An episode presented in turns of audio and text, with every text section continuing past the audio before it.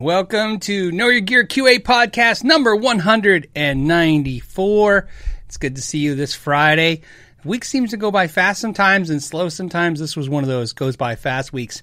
If you're new to this uh, show, all you have to know is if you're here live, just please address me with a question mark first. That way I know you're talking to me, and that way if I see it, I know it's it's just for me. So if I see it. Uh, also, if you want to stream this as a podcast, you can do so with the links down below. Uh, is, uh, if you go to Spotify or uh, you know iTunes, SoundCloud, you name it, it's on there. SoundCloud, is that right? Spotify, iHeartRadio. So, um, but uh, we have a lot to talk about this week. It's the virtual NAMM kinda thing. There's scattered out there. Uh, I saw various YouTube channels talking about certain things, certain things being posted on uh, things. So we're going to talk about that stuff. Um, you guys have been all week. I've been getting all kinds of comments and stuff talking about uh, basically, um, you know, what you thought was cool and what was exciting. So before we get started, there's something I got to do. I actually have a. I'm going to start the show with a giveaway.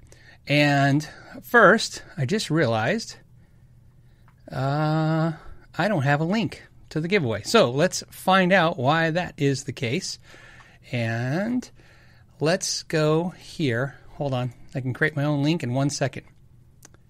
So, so uh, a company reached out to me. When I say company, I want to be very clear. It's a small uh, uh, company. Okay. So basically, there's a company and they make something called the Tune Ninja. And hold on, let me go back and uh, put the link. So those of you guys, uh, uh, you guys watching the Breed broadcast would get the link, but I want to make sure that everyone watching it live gets it as well. So, what is Tune Ninja and why are we going to talk about it first? Because I'm going to show you. Actually, going to show you. So, uh, and then give one away. All right, let me get back to my main screen. So, for there we are. All right, so the first thing I want to show you is I have my Kiesel. You guys know how my my Kiesel right here. I love this guitar, by the way. It is absolutely gorgeous. I know if you're listening, you can't see it, but just picture a really beautiful Kiesel. And I know some of you viewers watching are going to be like, "What's that thing on your headstock?" Um, what's on my headstock is a wedgie. It's a it's a little rubber uh, device that allows you to stick picks in it. I did a video about this a few years ago, but that's not why it's on there. Uh, you'll see them from time to time on my guitars. It's because I don't like the uh, the D and the G string to ring, and so I've learned that's just a little mute thing I can put on it. But what's on here is the Tune Ninja, like this.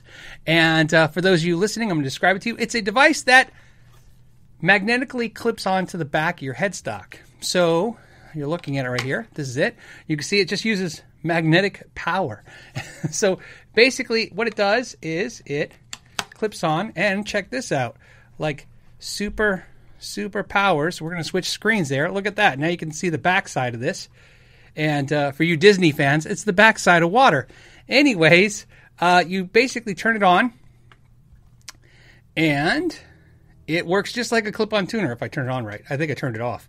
It was on. Now I'm turning it on.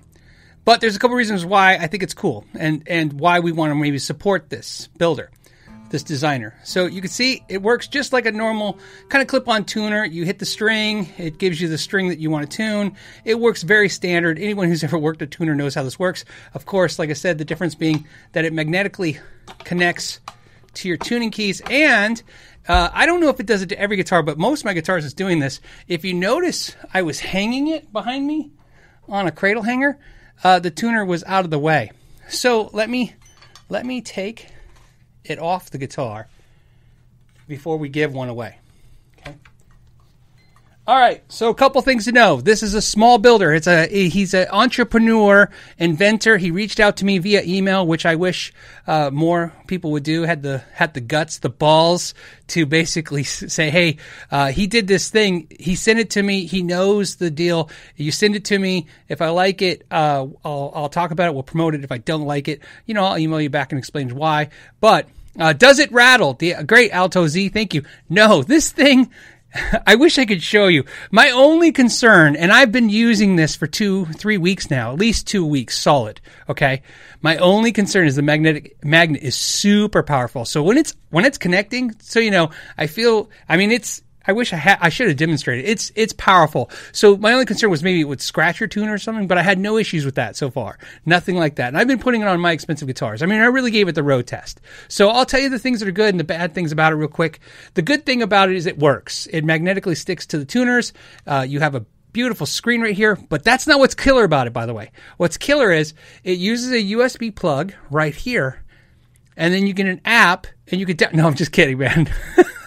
you get a USB. It you charge it with a USB charger, and then you have hours and hours and hours of battery life. I wish the clip-on guys would figure this out. Rechargeable batteries on the clip-on tuners would be awesome, but he figured it out. This is rechargeable. Now, the downfall. He's a small entrepreneur and therefore this is his first design and this is the one he's making and this works only for six in line tuners so if you have strat uh, any kind of guitar that has six tuning keys in a row. This click, clips on it works fantastic. It will not work on your three and three tuners. He's working on that design next and i don't think he's got any plans to make a one that fits all. But you got to understand this is really not like the clip-on tuners where you know you just transport from guitar to guitar. This is so that you can leave it on your headstock at all times right? That's why you charge it up usb leave it on your tuner or your guitar at all times and then you can tune it. And I think if I go back the other screen, you'll get a better view of the quality of it. Right? So uh, they're about thirty bucks. So that's you know within about five dollars of what a clip-on tuner is. He put a special dis a special special. He put a special discount code on his Reverb store. I put a link. It's in the description right now. Uh, it, for the next I think forty eight hours for the weekend. If you click it, you're going to get twenty percent off. It's just for the viewers here to you know because obviously we just want to drum up some business for the guy. If this is something you're interested in, uh, I think it's cool. Like I said, I checked it out. I I, th- I like the idea, but I'm really really like the idea that if he, this is a great product, but more importantly, I really like the idea that he's going to put the uh, the pressure on the other clip-on guys to make those rechargeable battery things happen. So that's very cool. So, oh, and David said PRS just did a clip-on rechargeable battery. I saw that. Uh, they apparently sent one too, so we'll talk about that as well. But uh, the and we'll talk about that. So, anyways, uh, let's give one away. And I thought you would dig this. Uh, let me tell you who the winner is. so the winner if I can figure out how to get to the screen, is, and this is going to take a minute. So, drum roll, please. I should have I should have put it in order, but I didn't. So uh, let me tell you what I did. I basically went on the live show and I was looking for. Uh, I screenshot the first questions as I always do, and the very first question today. So, in other words, this person was here two hours before the live show, and they posted the very first question of the day. So, I'm going to answer your question. The question is from Mitchell. Mitchell, whoops.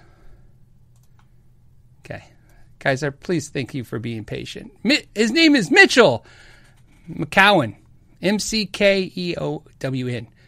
So, I think I'm saying that right. Anyways, Mitchell, you won. Please email me at askknowyourgear at gmail.com. I want to tell you why this is cool too, so you guys know. Not only did Tune Ninja kind of uh, give me the tuner to give away, and you're going to get one new in box, but he paid for the shipping and everything. So I'm going to ship it. It's here, here, and I'll, I'll get it out Monday for you. But he's paying for everything. I'm out nothing. I don't have to pay to ship it or anything. So Mitchell, I don't care where you are on the planet Earth. He's covered it, um, and uh, and we'll do more. He gave me a couple to give away. We'll space them out over some live shows, but Mitchell, thank you for your first question. You just won a something, and that's what I wanted to do. Something fun today. I Hope that starts the show a little fun. There you go. I gave my plug for the the, the small guy, and uh, really cool. And like I said, I really, really, really like it. So there you go. My only complaint is it doesn't fit on my three and three guitars. if it did, I could probably, I like it. I think it works really great. Okay, so uh, Mitchell's first question of the day is Is stuff on Reverb overpriced? Well, Reverb is a, a, community of sellers, new and used, and so the pricing is dictated by that community. So, um, sure, things are going to be overpriced and sure, things are going to be a steal. I tend to find really good deals on Reverb all the time, but I think it's because, maybe it's because, and this is why it's interesting way, how I shop on Reverb. So I have a, uh, a mentality of, of uh, when it comes to reverb. When I look at anything at reverb, I only want to look at the newest thing, the thing that just posted, right? And I'm sure, I think a lot of you are like that, but I'm sure some of you are probably thinking the other way, like, oh, I want to look for stuff, stuff that's been around for a while, and if they're more desperate, they might take a deal. My logic is usually the best deals get bought first. So when I look at any de- anything on Reverb, any product, any device, the first thing I do is sort to newest listed. In fact, sometimes if I'm in the mood to just I don't know hankering to see if I can find something cool to pick up, uh, I've done this many times. As recent in a few months, uh, last few months, I will literally go on Reverb, pick a category like guitars. Uh, like I said, it's solid guitar, solid guitar, used, newest first, or new, newest first, newest listed, I should say, newest listed. And a lot of times, like I had a couple months ago, something there was a few guitars listed, and one was like uh, this eight hundred dollar guitar, and it was like three hundred dollars or two sixty five, and I was like, and I just bought that. So uh, no, I think uh, right now we know the market is a little tough because of the fact that uh, the manufacturers are killed, man. They're they're literally building as fast as they can. There's companies. Uh, I'm talking to companies now, and they're eight, ten months back ordered. So prices are going to be high for a little while. Like I said, this is going to go on as long as we're all locked down and forced to do nothing else. I mean, really, what can you do if you're stuck at home? You can watch TV or Netflix or whatever, YouTube. You can watch me talk about guitars. You can play your guitar.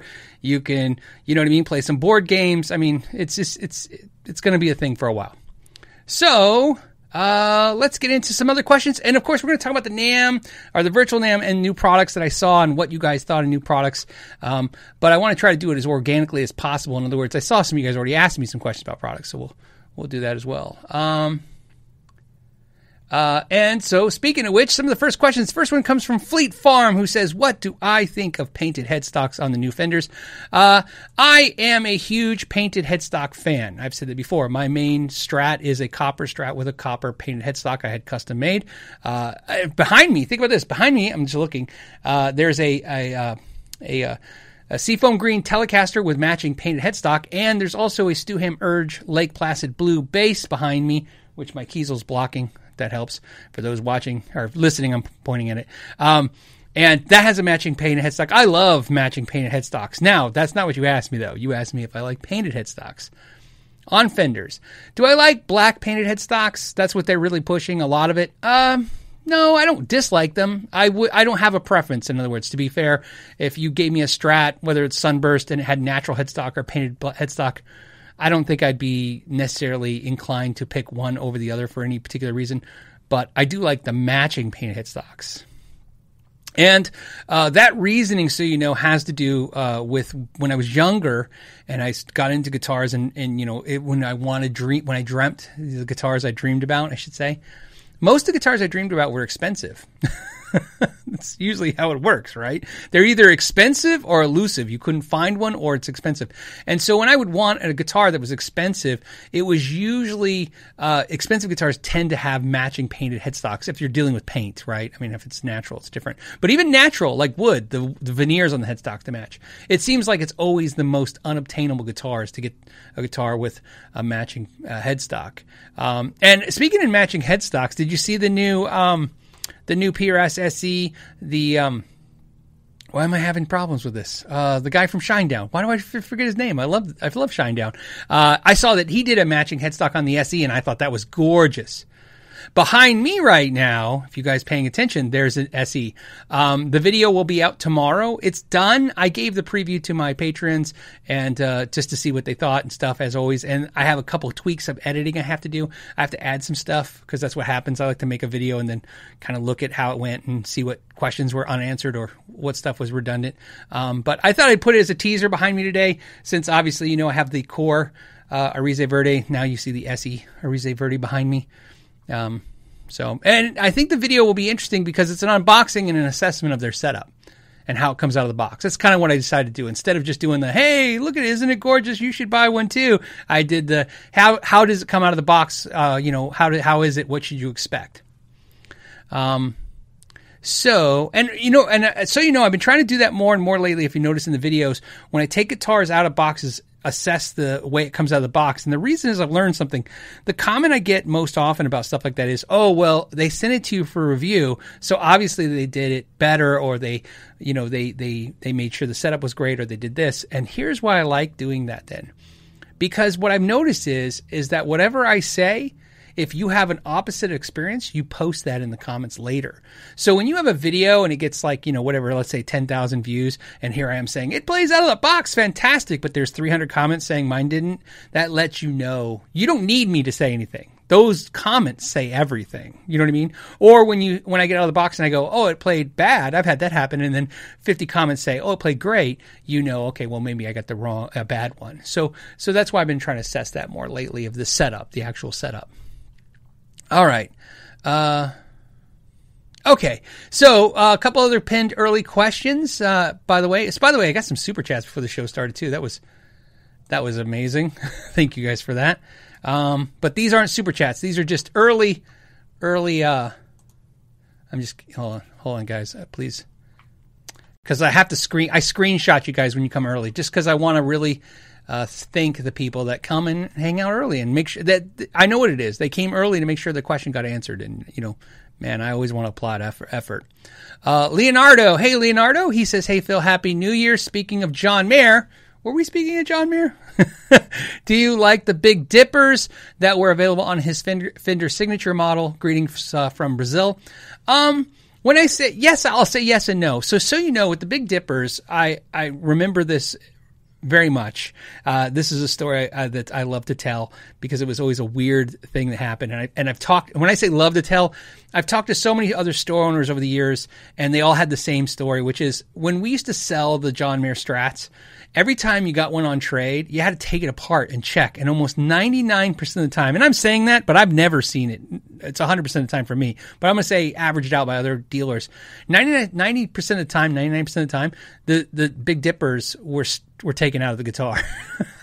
so everybody would trade in their John Mayer Strat, but keep the pickups or say, oh, yeah, I bought it used. It didn't come with them. So, um, so everybody really likes the Big Dippers, and I always thought that was a a, a thing that frustrates the frustrates with the no R frustrates the hell out of me, which is when companies know that a pickup is special to a guitar, they don't want to sell those pickups individually. I understand that, but it, it is it is a problem because you know that's what happens. People want them. So to answer your question, I know people have a huge desire for the Big Dipper pickups. Um, playing them I, I like them, but I can't really say like, oh, I had to have a set. I don't have a current set now in guitars. There are things I like about them. Uh, obviously, I love John Mayer's tone. That's the thing I like about his playing more than anything else. I like the way he sounds. I mean, his playing is amazing, but his tone is is uh, it draws me in. I don't know what it is. There's something about that sound. It's a very polished blues sound. Um, so it's not as raw and, gritty, which I also like. But I mean, it's a different kind of smooth thing. Um, kind of like to me like Jeff Beck, this just beautiful violin esque, beautiful sound. Um, so that being said, I think his pickups are good, but I've never had any desire to like get my hands on a set. Um, if let me put it this way, if they made a set right now, I mean Fender made a set, uh, I wouldn't like necessarily feel the need to go buy a set. Not me personally, but I would imagine they would sell. um, you know, companies do that, right? When uh, when uh, uh Yngwie Malmsteen left DiMarzio and went to Seymour Duncan. Obviously, DiMarzio sells a brand of, or model pickups that are the Yngwies, just with a different name. So they could do that. Fender could put out the Big Dippers, just call it something else, right? the, the Orion's belt or whatever, you know, some kind of thing. The Galaxy pickups. So, uh, they, uh, but you get the idea. You get the idea. Okay, so, uh, hold on. All right. I apologize. I want to get. I'm going to do some of these out of orders because I want to stay on subjects that I think are interesting. Interesting right now. It's newbie says Phil. Uh, you're such a champion for the community. That's way too much credit. I that's too much credit for me, but I appreciate the comment or the compliment. I should say. I appreciate your compliment. Uh, says, "What do you think of the new Mark T guitar?" Hey, that's smart because I what's it? I can't say his last name either. Uh, I have to look at it every time to remember it. And it says, It seems like PRS is moving on the Cali guitar take. Okay. So now, uh, thank you for the super chat. You're going to segue right into what I want to talk about. Let's go ahead and look at that, shall we? Let's go look at uh, literally um, the new PRS guitars. I was gonna, I actually did it, so we're gonna look at the Fender guitars first, but we'll do the, we'll do the uh, the PRS guitars first. So let me go ahead and here you go, share my web page with you. And so these are the new PRS guitars, as we see. First, we have the uh, the special semi hollow. I really want this guitar. When I was at the 2018 uh, PRS event, I got to play the other version they did this, and uh, it was my favorite guitar at the event. And I regret I had a small opportunity to buy one there, and the price intimidated me, and I've been really down on myself ever since because it was a great guitar. And I don't know what it is about this particular model that just does it for me, but this guitar just does it for me. It's amazing. Um, then, of course, we have the Studio. Another great guitar. Um, something to mention uh, that somebody pointed out, uh, and I've and I've kind of took notice uh, as well. There's no more custom 22, so I, I don't know if that's being phased out, but it looks like the custom 22s off the menu for PRS this year. So be aware of that if you're into the custom 22s. You might want to look at those. The custom 2408, this is the core version. I got the SE sent to me. And uh, obviously, I like the SE, so I'm sure the core is got to be just as good. This is it. Uh, this is the uh, Mark Lettieri. I, I, I, hope I'm saying his name right. I apologize, Mark, if I'm saying it wrong. Uh, very talented artist. I, I was not aware of him until, uh, of course, I saw the video last night. I watched the live thing last night. Um, this uh, this guitar is just beautiful, um, and uh, and uh, this is what we're going to talk about for a second, uh, because uh, everybody's talking about the fact that it looks kind of like a Charvel, like a SoCal. And so you know, let me go back to my main screen so you can see my mug. Uh, uh, if you're watching the the live PRS event last night, uh, Paul even kept saying the word California sound or California style many times over. So obviously, we all know that was a theme this year. If you haven't noticed, now here's the question there's a ton of things. Uh, it could be because the California style guitars, the, the Charvel guitars have been a very popular. The Super Strat is a super popular guitar. So the fact of seeing Dean do a version of it, to see uh, Jackson did the Misha Mansoor, uh, Misha Mansoor guitar, and it's basically a a Charvel Super Strat, but it's Jackson, you know, on it. Um, to see PRS do it, to see so many brands do a Super Strat. Even Fender came out with what you know, a couple of guitars that are Super Strats. The the um, the uh, Ultra Ultra Luxe is got that vibe, but also they did uh, the uh, Boxer uh, uh, guitars. I don't know if you saw the Boxer Strats they did. They had released those last year, but they're kind of just promoting them for the new this year. So those are flat out just Charvels. if you ever wanted a Charvel that just had a Fender logo on it, that's going to be the Boxer Strat. Now Fender done Boxers before. This is a reissue of that, but obviously at that time it was probably to compete with Charvel as well. So uh, yeah. What do I think about that? Well, it's what the customer wants. I, I really, I'm, I'm in, I'm not usually in the popular uh, opinion on this kind of stuff.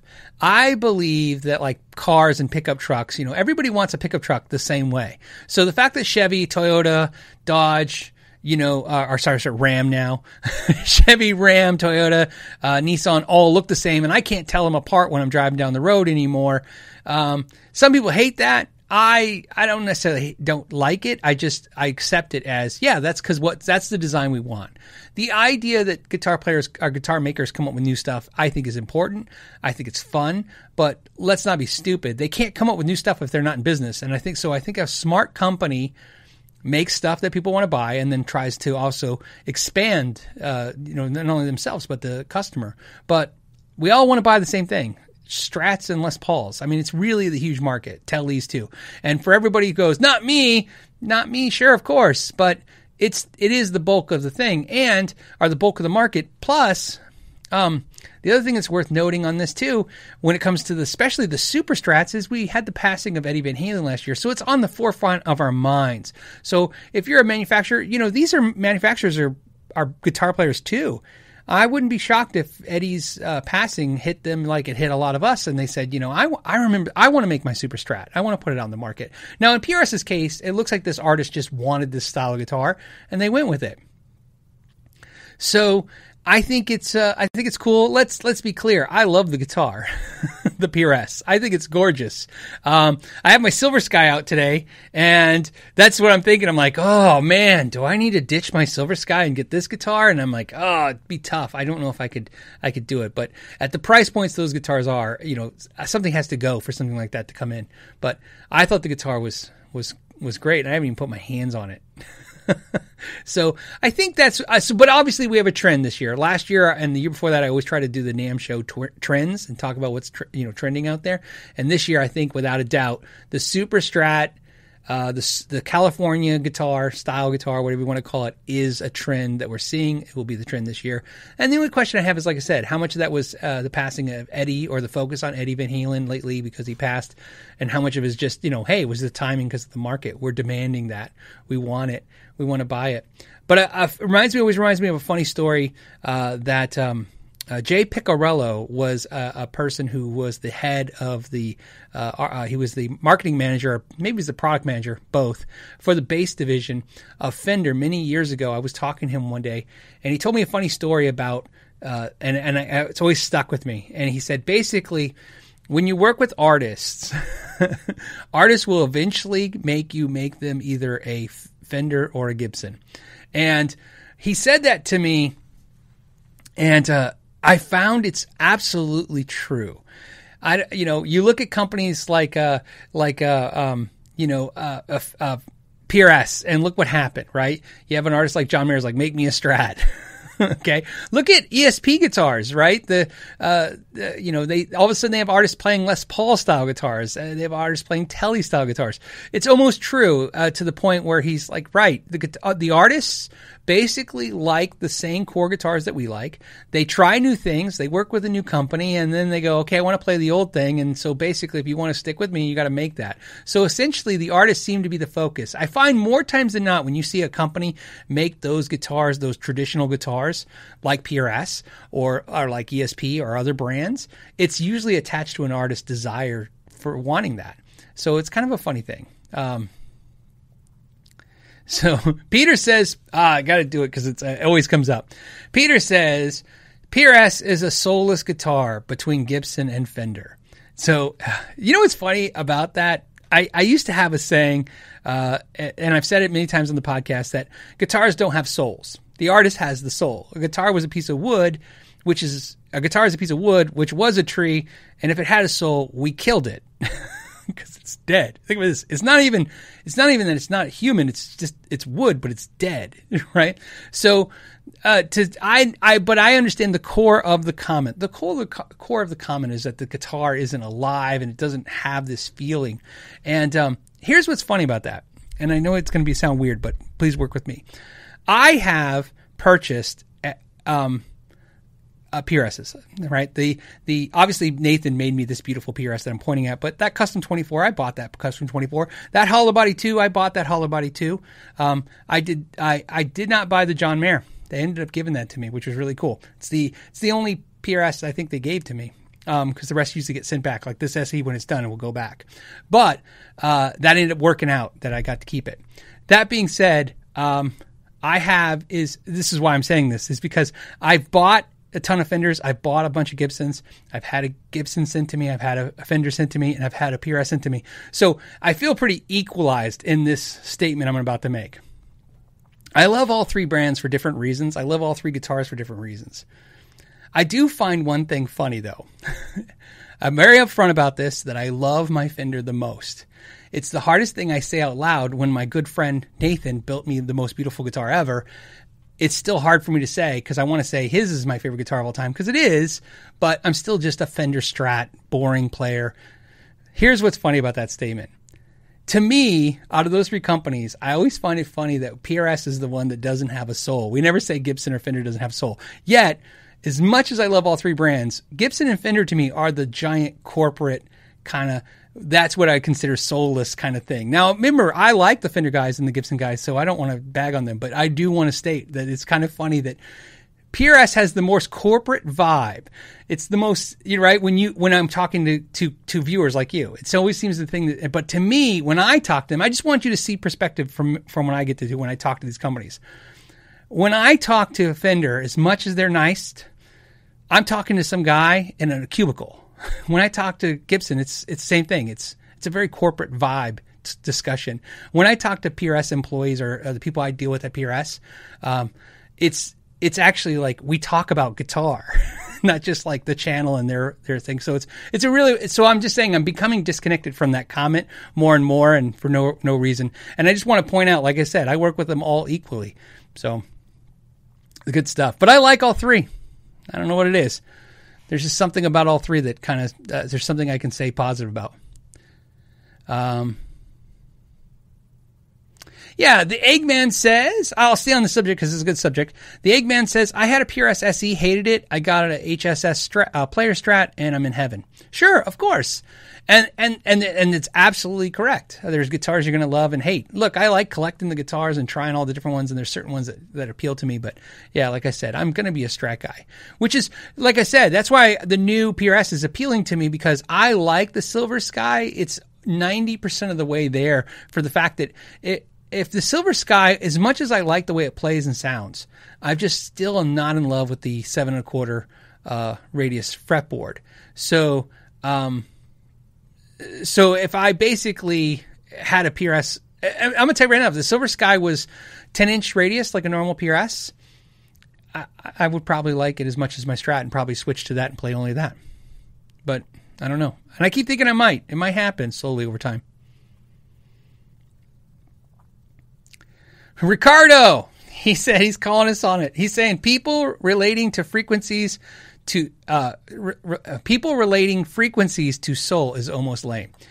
Look, we have to have look, this discussion because I don't like it when it gets too sciency and techy. So, um, so to, to, to, I will always defend both sides because I think we're always in both mindsets.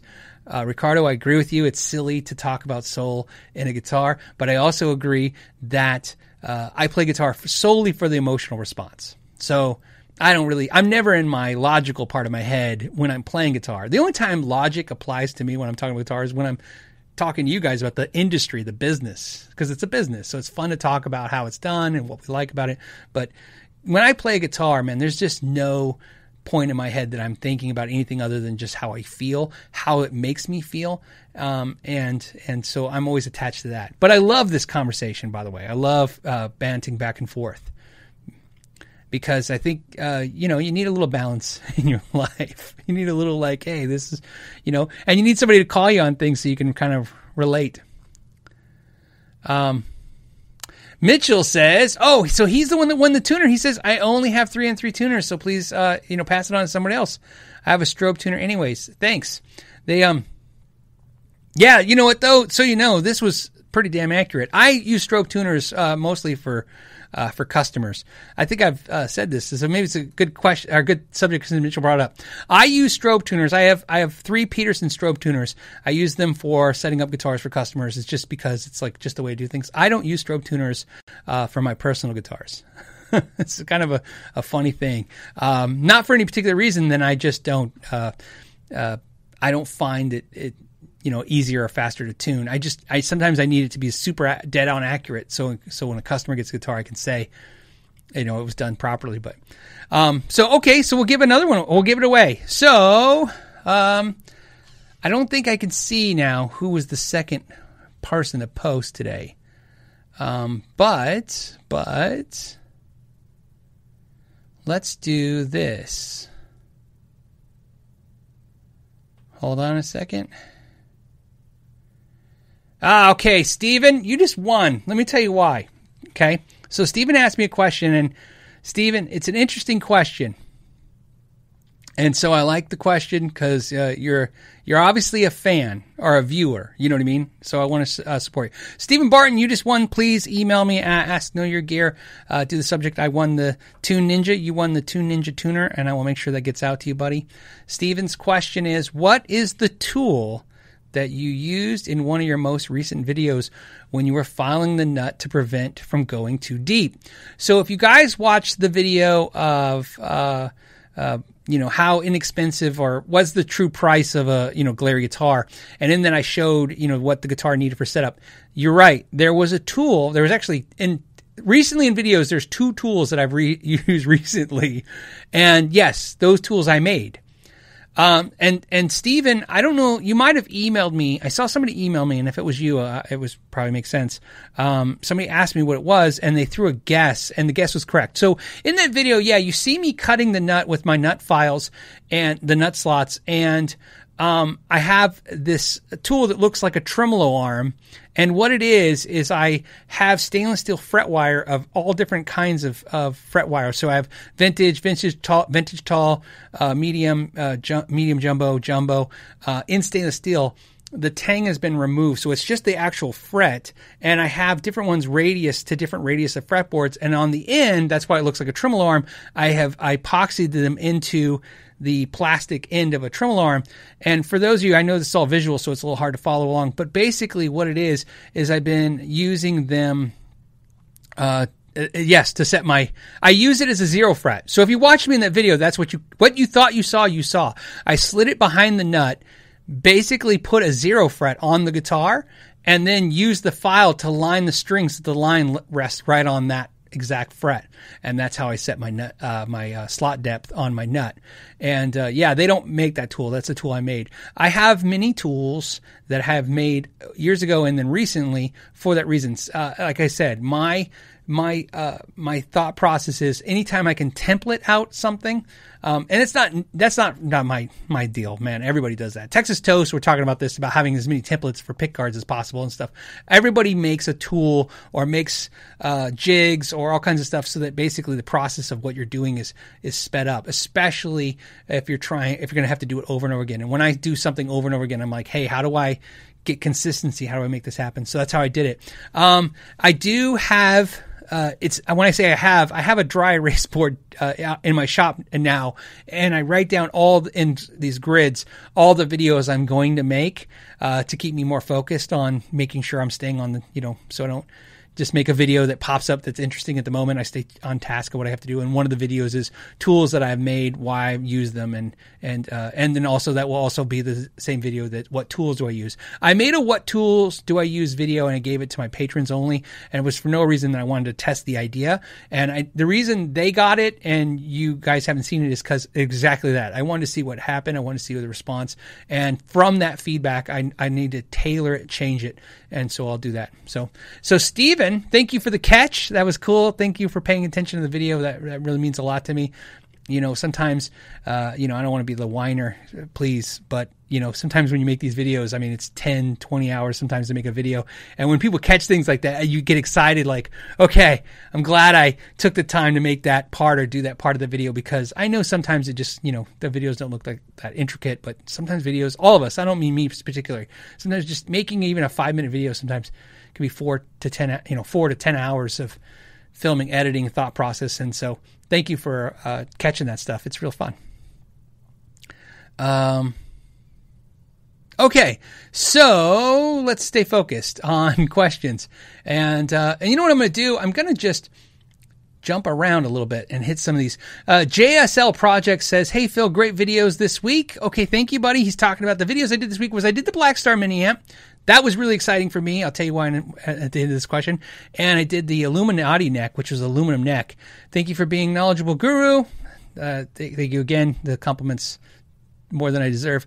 Uh, catch the show tomorrow. Have a great weekend. All right. So this is going to be this week's Hey, uh, JSL, you're watching the video today, which was yesterday, which is now t- today.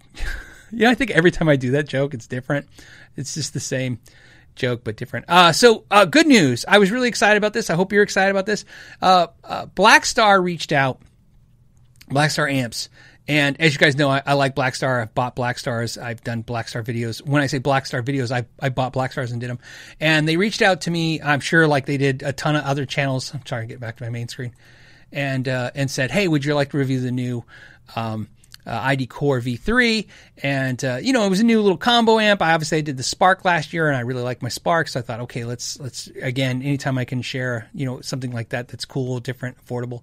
Um, I said sure, but I asked him. I said eh, I will do the video. I agreed to do the video on a condition, and the condition was that we could send out a couple other amps to do videos on. So I have two other cool Blackstar amp videos coming, and I'm very excited about those. And I picked these two amps. So the next two Blackstar videos are two amps that I actually picked. So that video I did because they asked me if I would do it, and I was happy to do that, and I think hopefully some of you guys enjoyed it. But uh, it was a really cool situation because, like I said, that's to me is the perfect world. It's like, sure, I'll do a video and show the audience what you want me to talk about, and I'll give you my fair opinion on it. And then if you let me, you know, pick something that I think they'll like too, that'd be great. So I'm excited about that.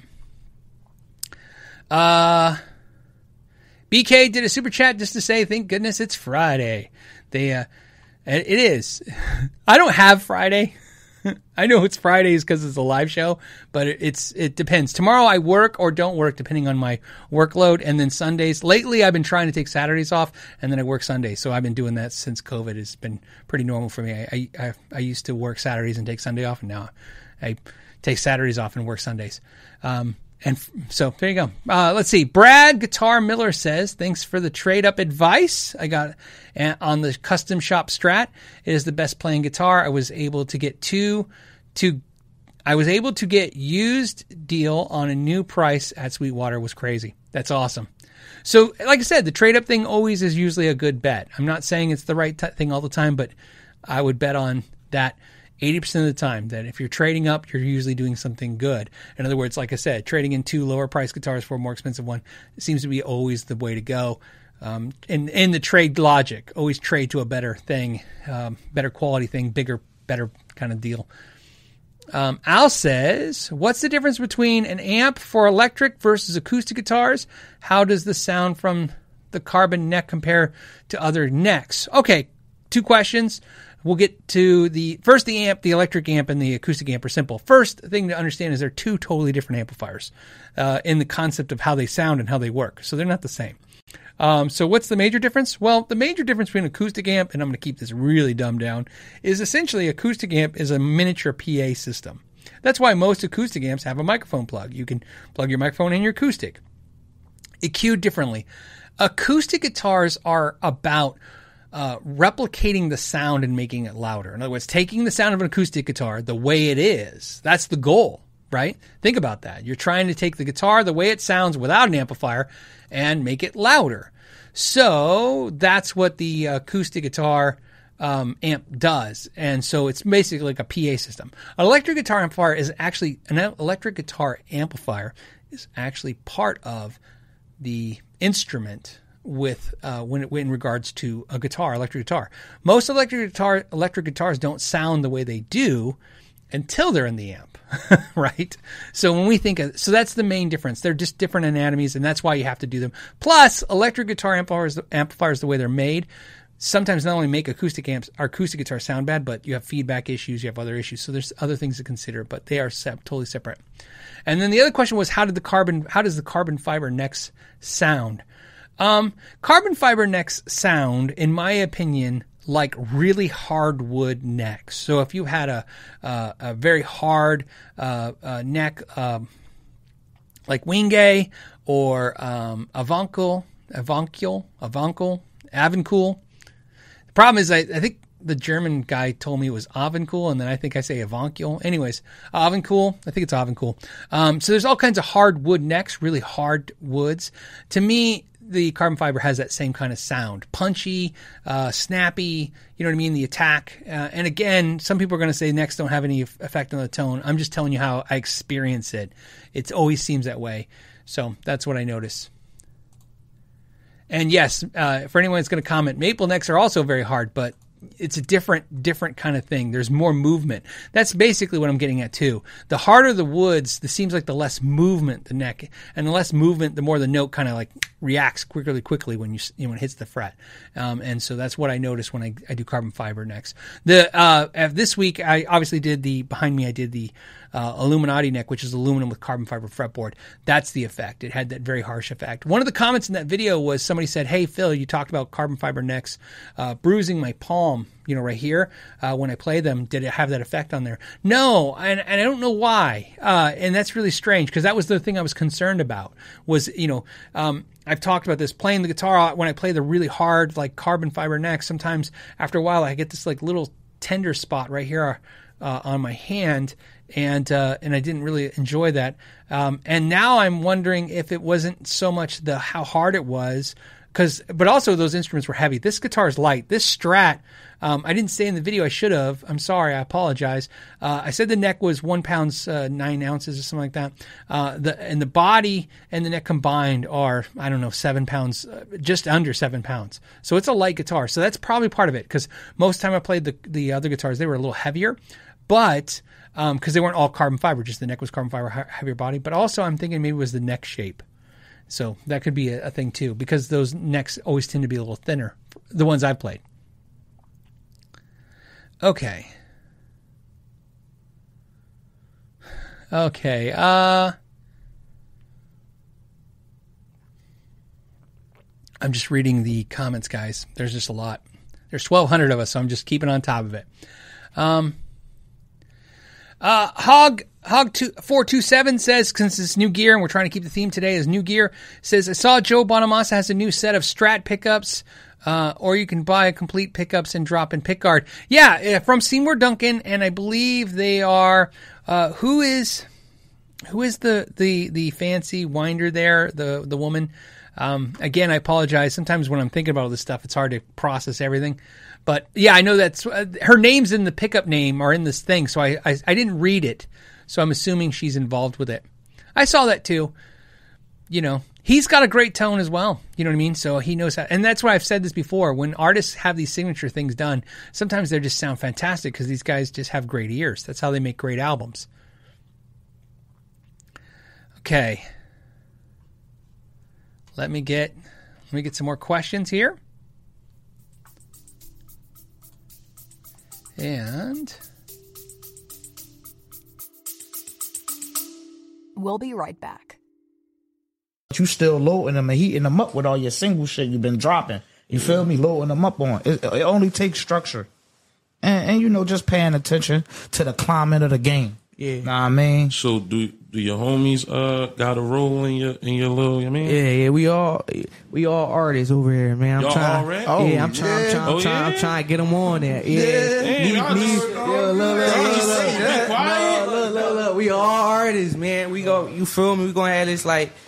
Bro, me and my man, like me and my man Kai, we be like, I don't know, we play, we play with this shit Don't right now. with this I ain't gonna lie, we play with this shit right now for for. I ain't gonna lie. play with it, Don't play with it. Take that shit serious.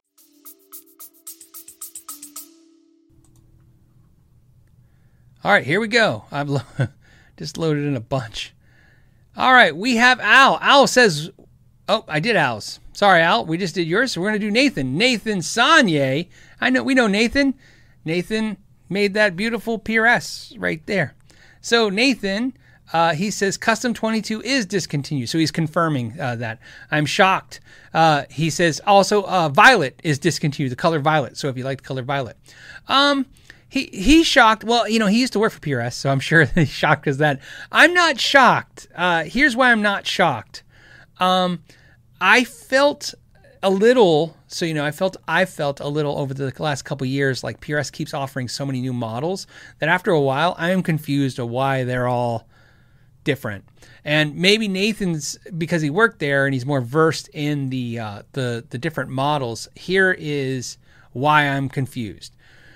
I see like the studio and and I go okay, but when I look at the studio, although there's probably little tweaks here and there, I see a custom 22 with a humbucker single single. When I see 22 frets, you know what I mean. So uh, Paul's guitar, Paul's guitar apparently is a different guitar, but I see Paul's guitar as that's a custom 22 with these different shaped pickups. You know what I mean? The 408. You know what I mean? So after a while, it starts feeling like. Um, kind of like what well not even kind of it's actually very unique. Uh, so i understand there's subtleties in the neck thicknesses and shapes and all this stuff but after a while it starts feeling like the same guitar. I felt that with the McCartys, by the way.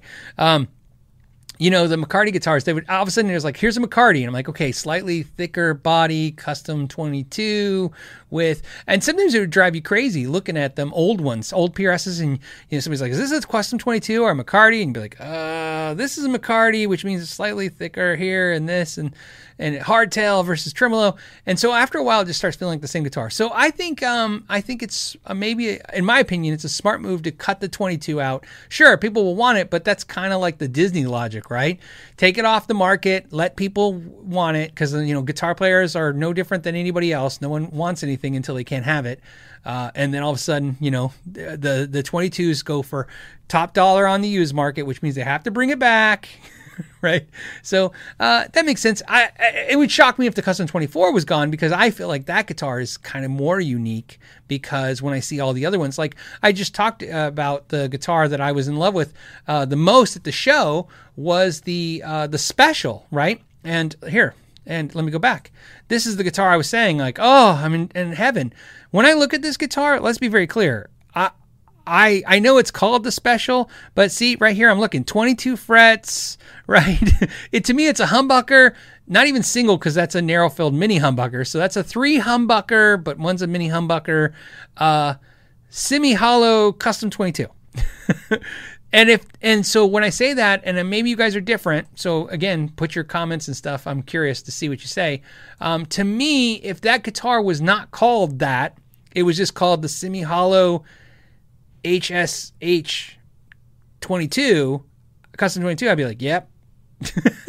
so, yeah, but good point. I understand. But uh, again, always curious on your thoughts. Um, and plus, we know they can't make everything. As you know, Nathan, you know, you, you you now, Nathan, if you guys don't know, I talked about this before. Nathan now works for Fender Guitars. So he used to work on the East Coast for Paul Reed Smith. Now he's on the West Coast working for the Fender guys in the custom shop, Fender Custom Shop. So now if you get a Fender custom shop and it's messed up, now you get to be mad at Nathan for that. By the way, congratulations, Nathan, on the new job. If I didn't say it last time, I'm pretty sure I did, but I'll say it again. Um, so, and uh, but yeah, yeah, it's uh, it, so I'm really sad Violet's gone. That was a kick-ass color, by the way. Uh, su- super, super gigawatt says, like a, a, Back to the Future reference. Awesome. Says your thoughts on stainless steel frets. Interesting enough, that's another thing that was new uh, this year. Did you see the the Fender? Let's go to that. Fender came out with the new Ultra, right? Not just Ultra. They had the Ultra last year. Now Fender's got the Ultra. What's it called? Let's look it up. It's called the Ultra Luxe. Yeah, look at this. The Ultra Luxe. What is the Ultra Luxe? Well, it's either Ultra Deluxe or I think Ultra Luxurious. Who knows? It's a Ultra, but it has a black painted headstock. Except for this one. Obviously, this one's a matching painted headstock on this telly, but it has stainless steel frets. What's interesting about that is uh, I had two funny things coincidentally happen that are fun to talk about, and I'll talk about both. Uh, I did a video last year uh, that. Um, it really rubbed some companies raw. I had some companies really get pissy with me, uh, and I know I say that sometimes, but I mean this was one of those ones where like it did, it didn't go it didn't land with the companies like it did with you. You guys seem to embrace the video, and so um, and I don't even know what the video is called. So let me let me look real fast because otherwise I'll drive you guys crazy if I don't reference it. Um, and I'll put a link when I when I re, when I put the timestamps. Um, the video was called, or is called, ah, okay, ready? The video is called 10 Issues with USA Made Guitars. So I did a video called 10 Issues with USA Made Guitars, and then I followed that video up with 10 Issues with Import Guitars.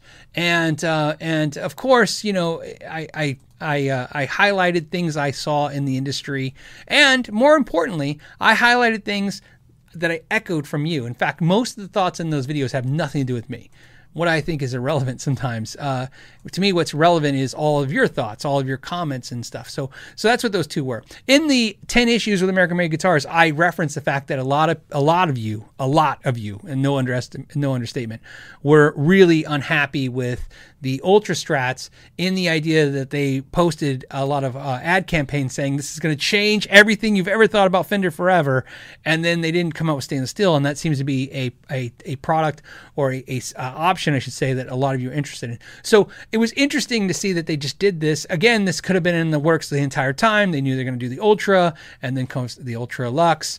Um, that's a real typical strategy in business to take a product and go, okay, we know they really want this, so let's give them the the almost that first, let everybody buy that up, and then release what they really want. And then they some of them are gonna have to rebuy again, and the ones holding out will then finally pull the trigger.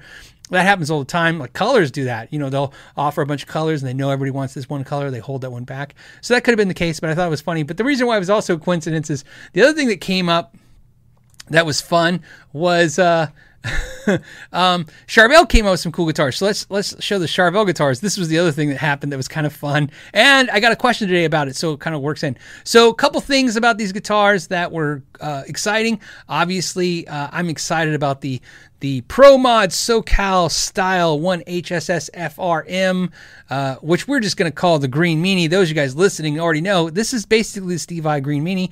Uh, uh, Grover Jackson's been making the GJ2, GJ2 versions of this.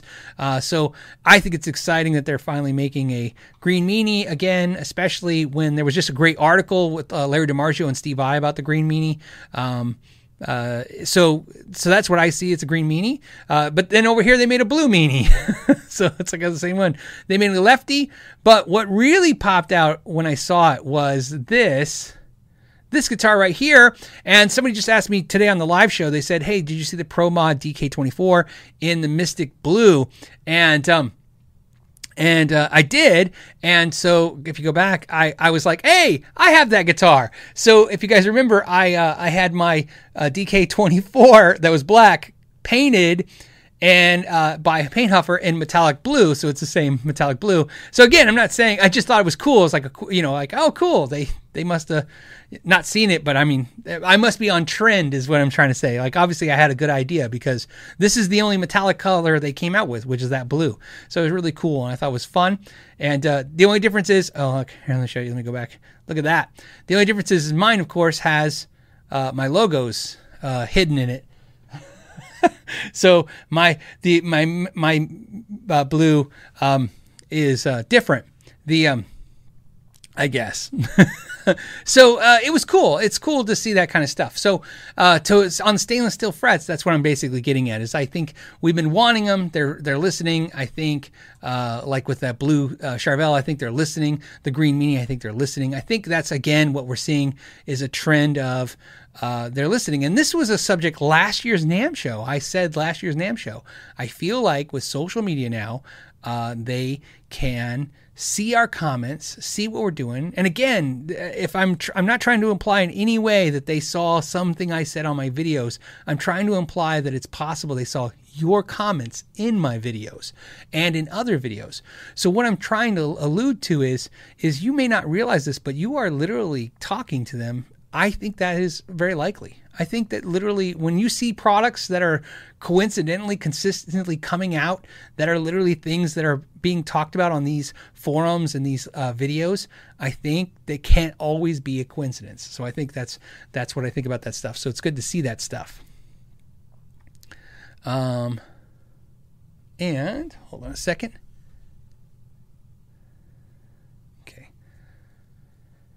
Okay, uh, let's see. What else? Oh, okay. So you guys talking about the white San Dimas looks great. Let's look a look at. Let's go back.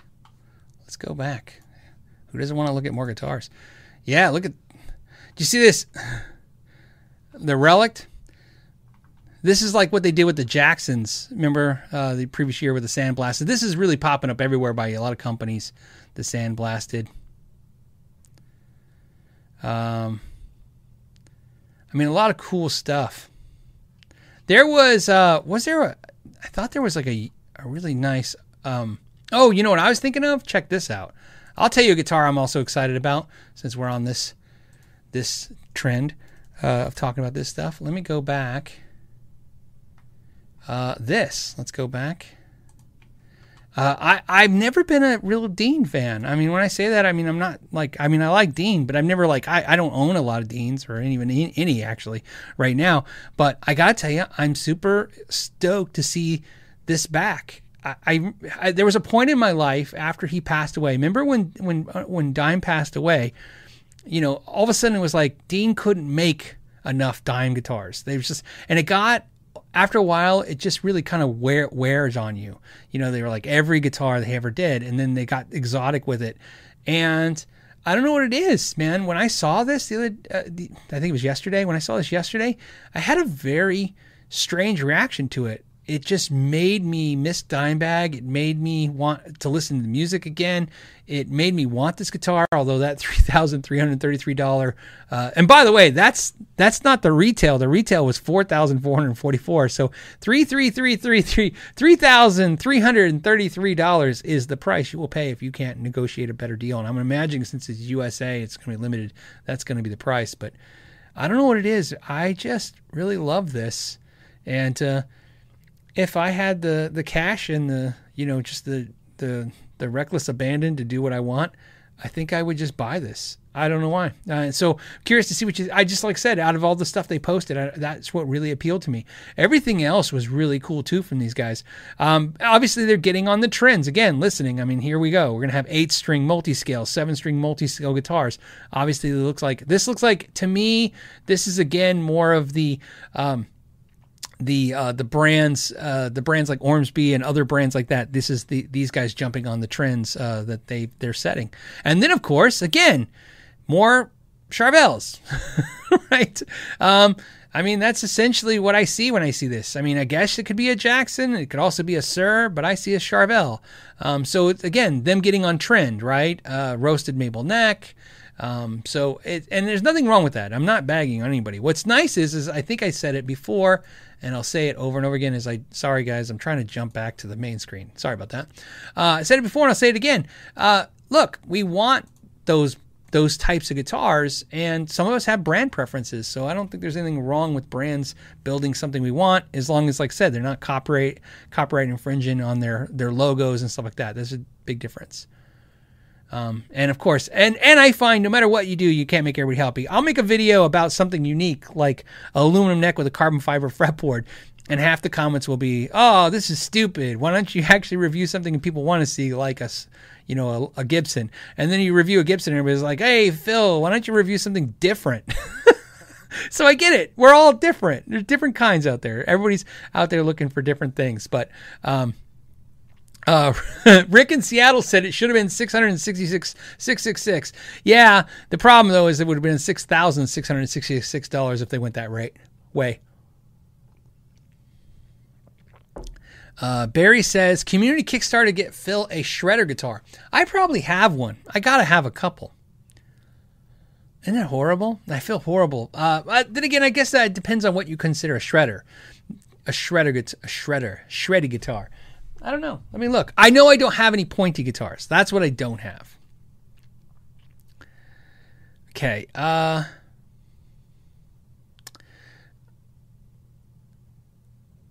okay. So the, uh, I got a question on. Uh, Sorry, reading questions. This is what's my thoughts on the Fender Tone Master? I don't think I've heard your thoughts on it yet. I have tried now the Tone Master. Look, my one of my favorite amps obviously is my Princeton. My one of my other favorite amps is my 65 Deluxe. I love the 65 Deluxe. In fact, it's most used amp I think in my videos in the last few years. I, I use it as a great reference. I put pedals in front of it, and I really am interested in that. Now the Twin is also very interesting. The Tone Master Twin is very in- interesting to me, but the 65 Deluxe Twin is the. I've tried it now two different times at two different stores, and I, I don't know. It it's just made me. It hasn't made me want to make the purchase yet. Um, I know what my issue with it is, and let me tell you what the issue with for, for me is. It's nine hundred dollars. I feel like it's so close. Now, keep in mind, keep in mind, keep in mind, keep in mind, the 65 Deluxe in 2021 now is $1,200 street. So, you know, uh, so it's now a $1,200 amp. So obviously the Tone Master, I think it was 850 is now less, but um, I'm looking at my 65 Deluxe. Uh, that's my problem. For the price, if it was 699, I think for 700 bucks, which is a lot of money, I would buy it, review it, give it a shot. But at that price, it's tough. And I've talked about getting a used one. But I'll tell you, it's funny. I buy used. Most of my gear I have is used. Most of the gear I buy for myself is used. I'm a little nervous always to buy used gear and review it. And the reason is, is my biggest fear is I'll review a piece of used gear, give you guys a comment, a thought on it, and then maybe the person before me did something to it, and then that's not relevant. So if it's if I say, oh, it has this problem, you know, so it's hard to discuss. Um, I really want to put my hands. I look. I really want to take my 65 Deluxe Reverb and put it against the 65 uh, Deluxe Tone Master and A/B them and actually do a full video. That's really a video I want to make, uh, and I've just been trying to justify doing it. Uh, six string Brian says the Tone Master is awesome. Yeah, and here's what's even worse. I have two friends that I I, I trust and love. Each bought one. One hated it, uh, massively hated it, had to take it back. The other one loves it. So I'm like, great. The problem is the one that hated it lives 10 minutes from me, could have loaned it to me, but he took it right back. And the one that loves his is on the other side of the country. So I can't borrow it. It's been a been a mess. uh, let's see. Uh,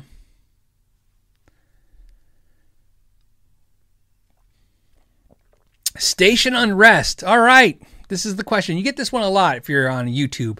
The most money spent on a guitar. So I assume he's saying, the, what's the most I've ever spent on a guitar?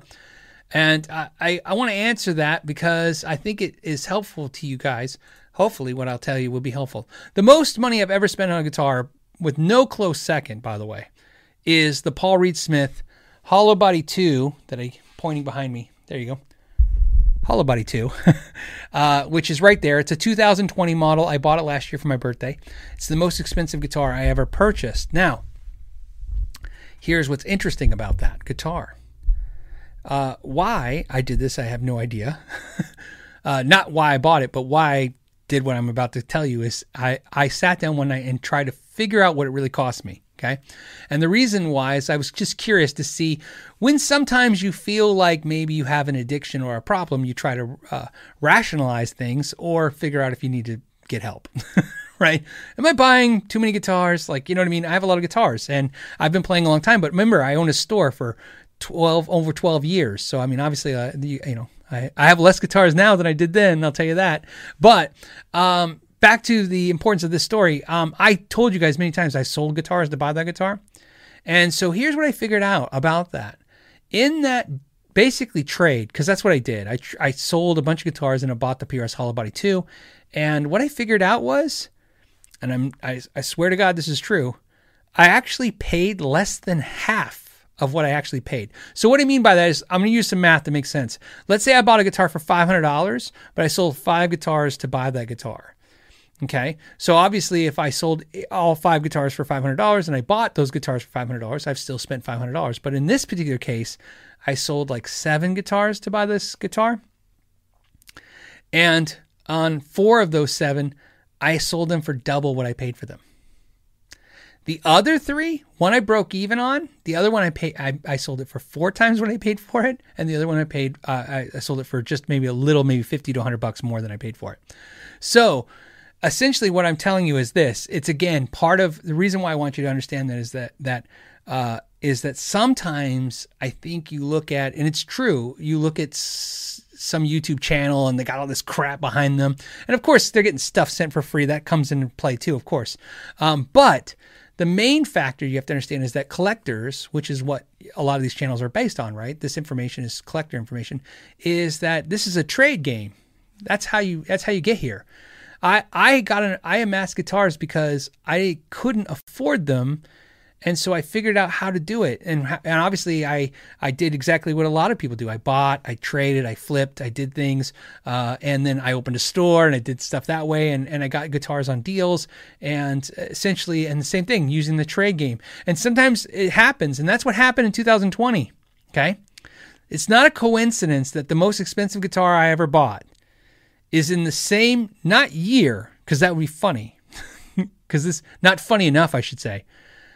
The most expensive expensive guitar I ever bought in my life was in the same month of the record highest sales of guitars. So when I sold the guitars for that guitar, now remember I bought that guitar new, so that price was fixed. I couldn't, yeah, I didn't get a deal. I got a little bit. He gave me a few hundred bucks off the price, but so the pr- guitar I bought new was fixed. In other words, it was the same price it was five months before, but the guitars I sold were almost double the value they were just five months before. So I sold at, I don't want to say the highest part of the market, but it seems like the market has not been as high as it was last summer. So I sold my guitars, and that's what happened. If you really look at analyze the situation, is I saw an opportunity. I said, "Hey, look, I have a few guitars. Sure, I like them, but I don't love them, and I can get crazy money for them. Why don't I sell them and get something I really, really, really want?" That's what I did. I don't regret doing it to this point um, because I can tell you this: uh, Hollow Body Twos, uh, getting a new one right now, it's like it's like a nightmare. It just takes forever. Their their back orders out of control.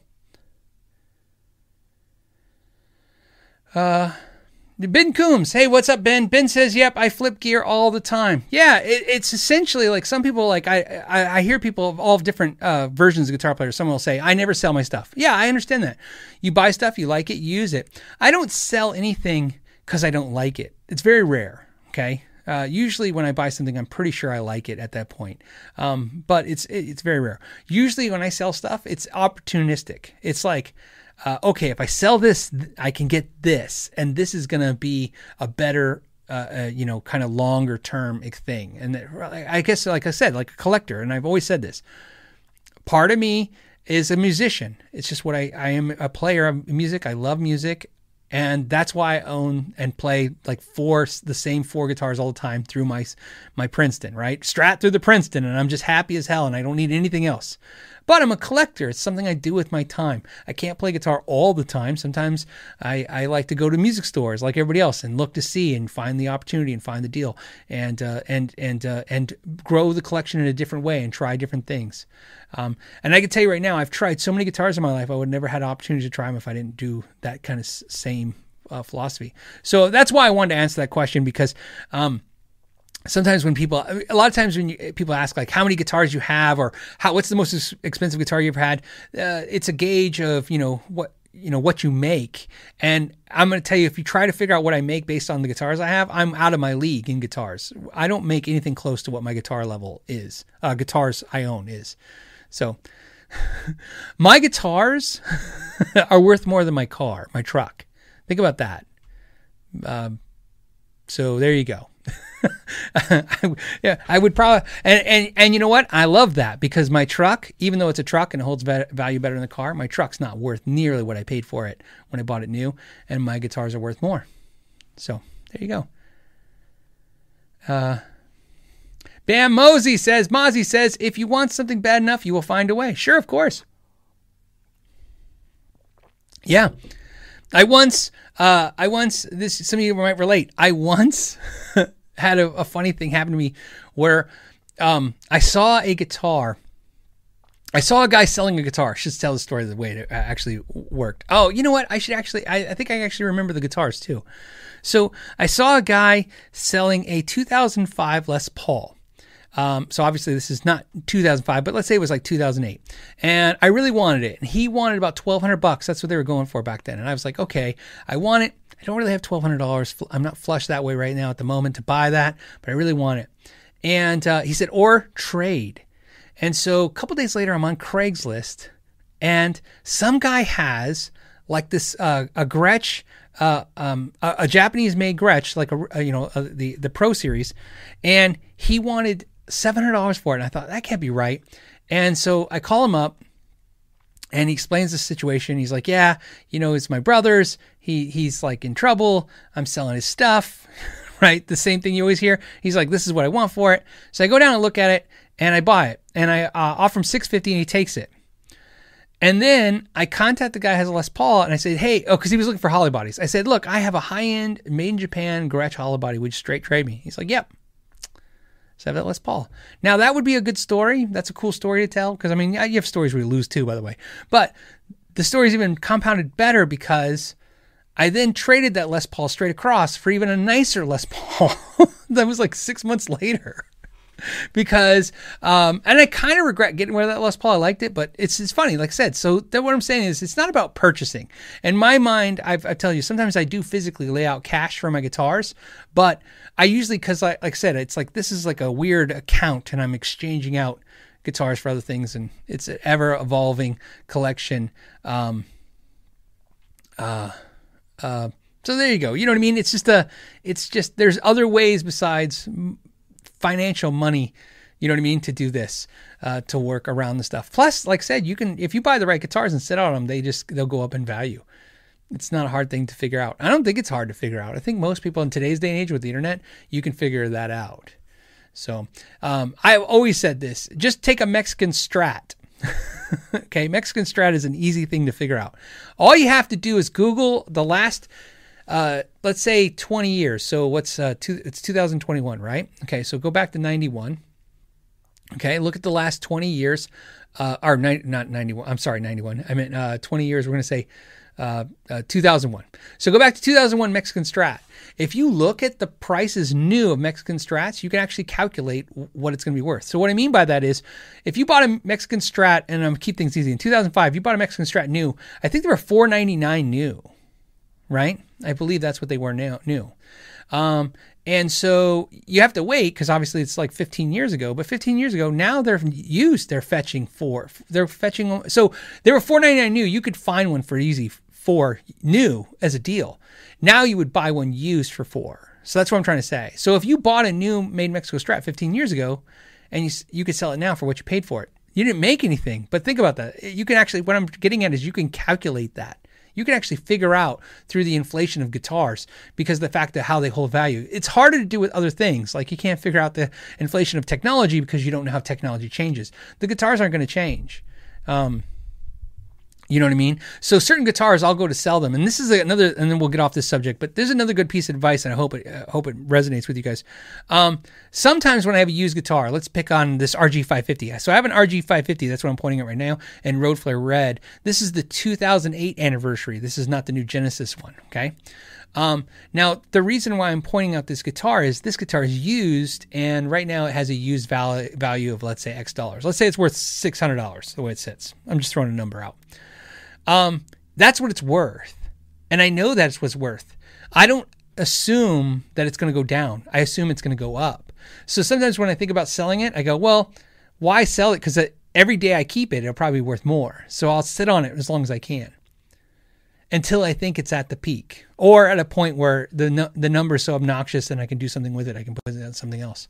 Like I said, I bought that hollow body too because I really wanted one, the PRS I'm pointing at right now, but also because, also because uh, I saw it as an opportunity to get something that uh, I think is going to be a little harder to get and more expensive as it goes. So, Rocket 5150 says RG 550, uh, RG 550. I have an original. So do I. I have an original as well. I have a 1987 RG 550 as as well as the reissue. So yeah, they're great. And that one's in mint condition. That one's not out because that one I actually bought because it was a good deal. And again, same thing. I saw an opportunity. I bought it. It's in its case. I know what it's worth. It's worth exactly well. It's worth what I paid for it for sure. And then over time, it'll just be worth more. So I'll either play it or I'll sell it.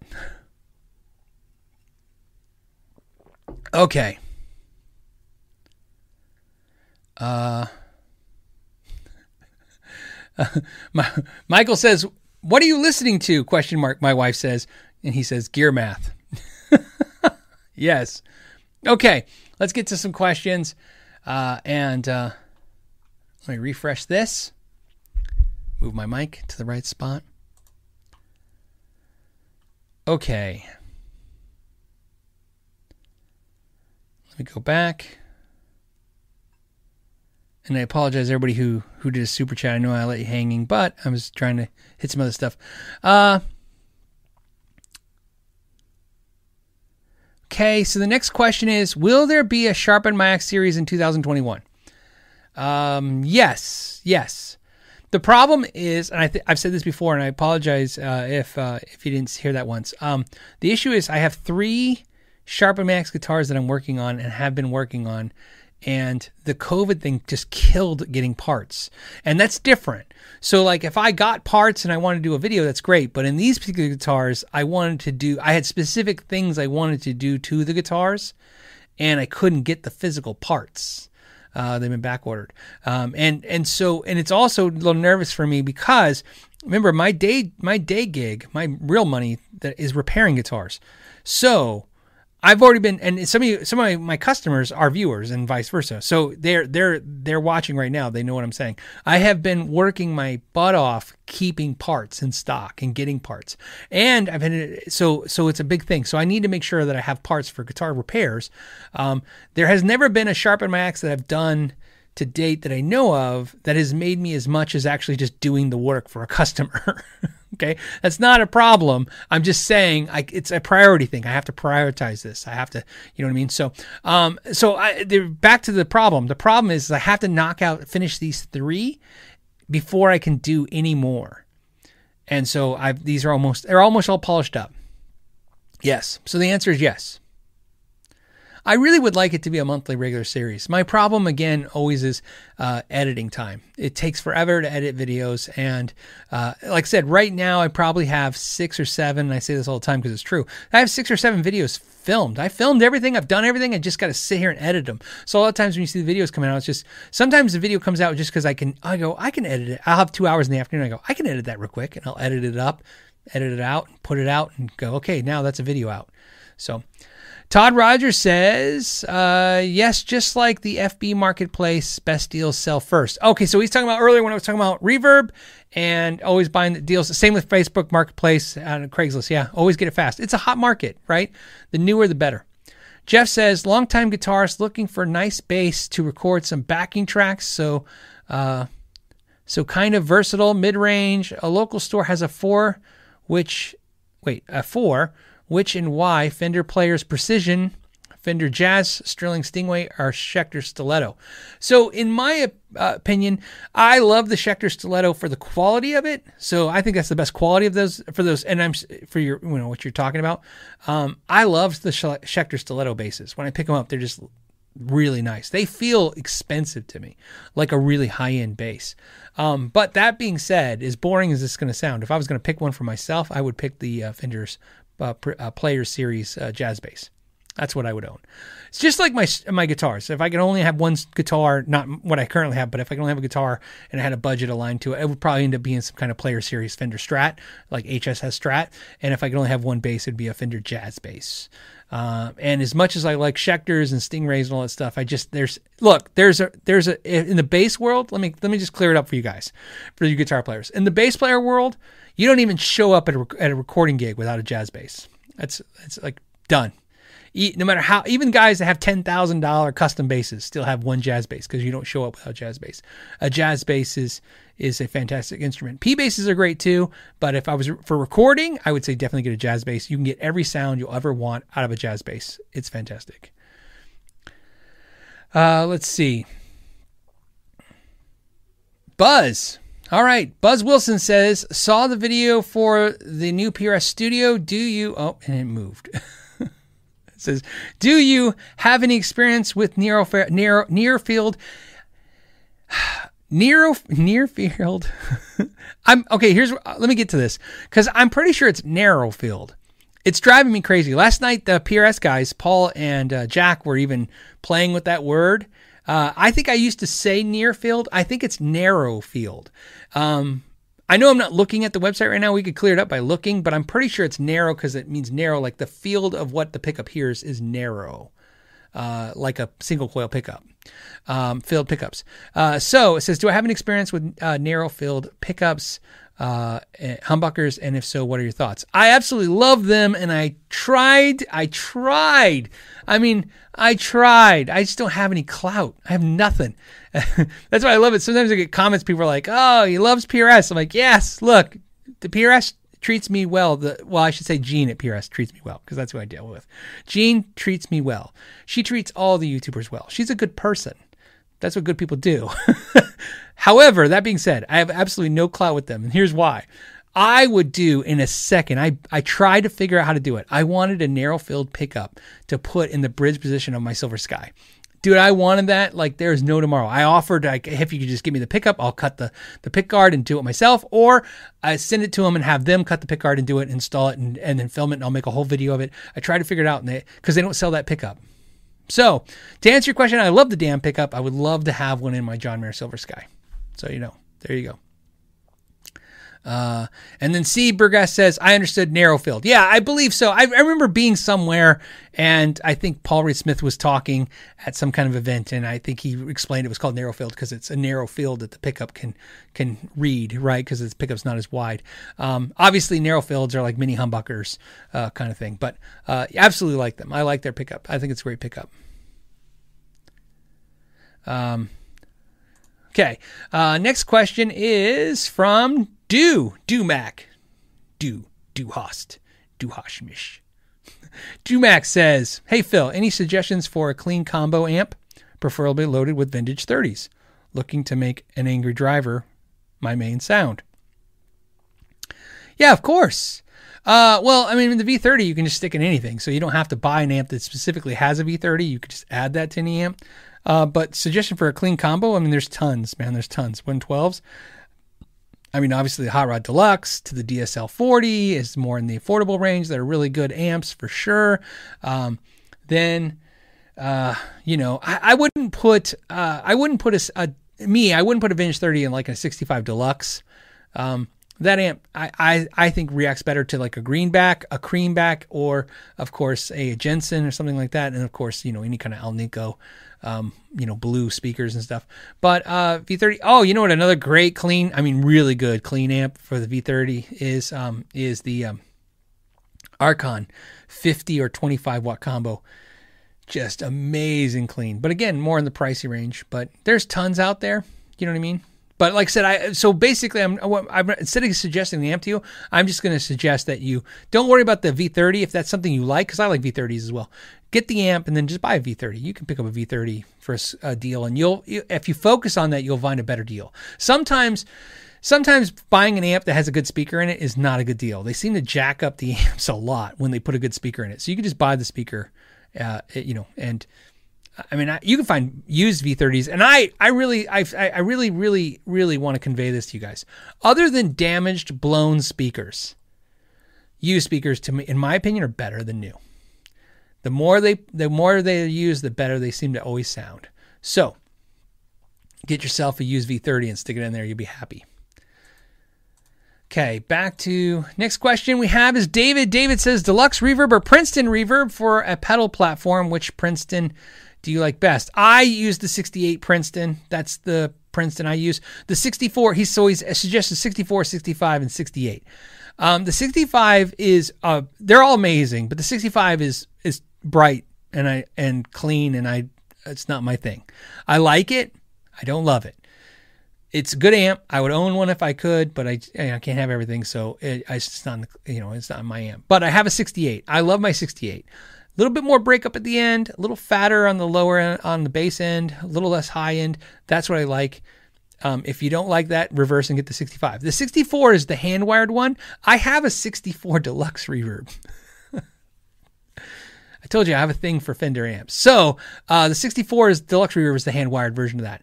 I like uh, I like the idea of the 64 hand wired Princeton. I never played one, and the reason I haven't considered it is it's not much different in price than the 65 hand wired uh, or 64 deluxe reverb hand wired, and so I I just want to uh, you know I, I so I bought the one I thought made more sense financially.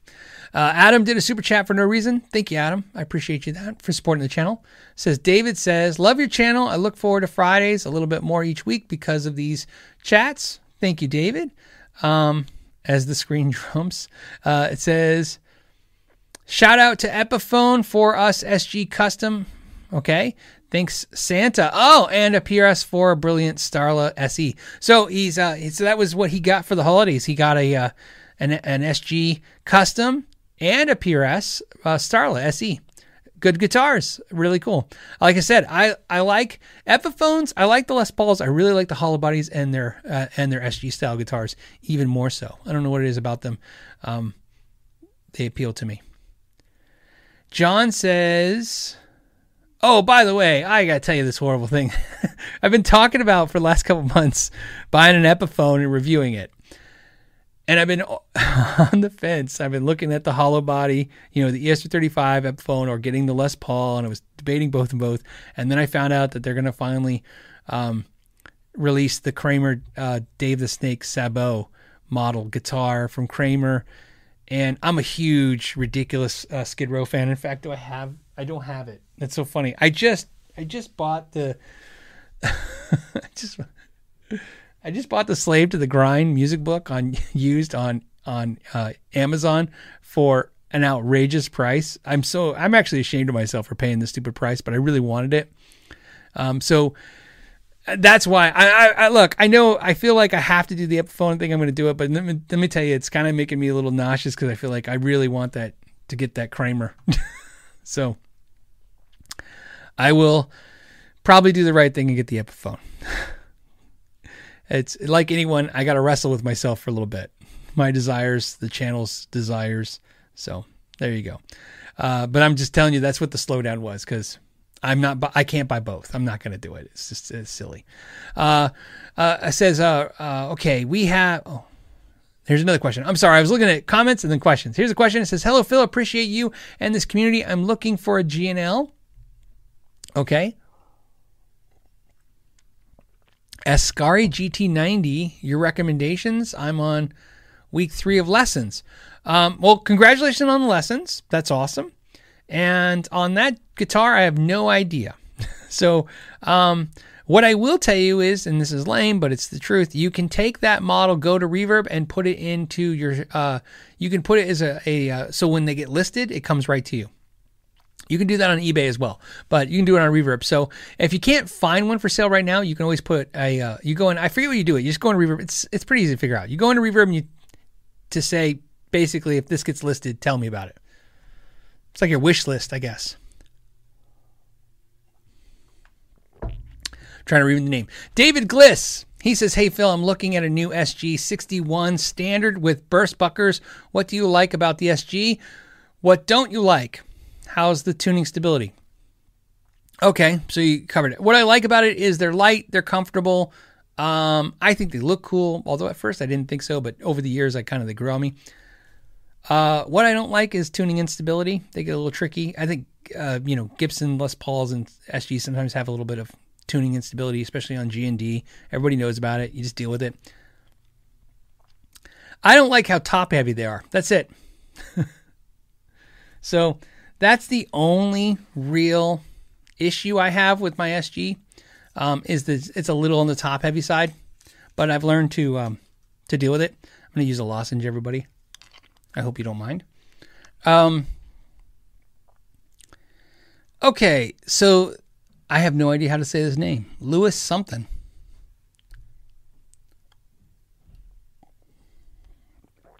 Okay. Um, the question is, how do I feel about Taylor becoming an ESOP?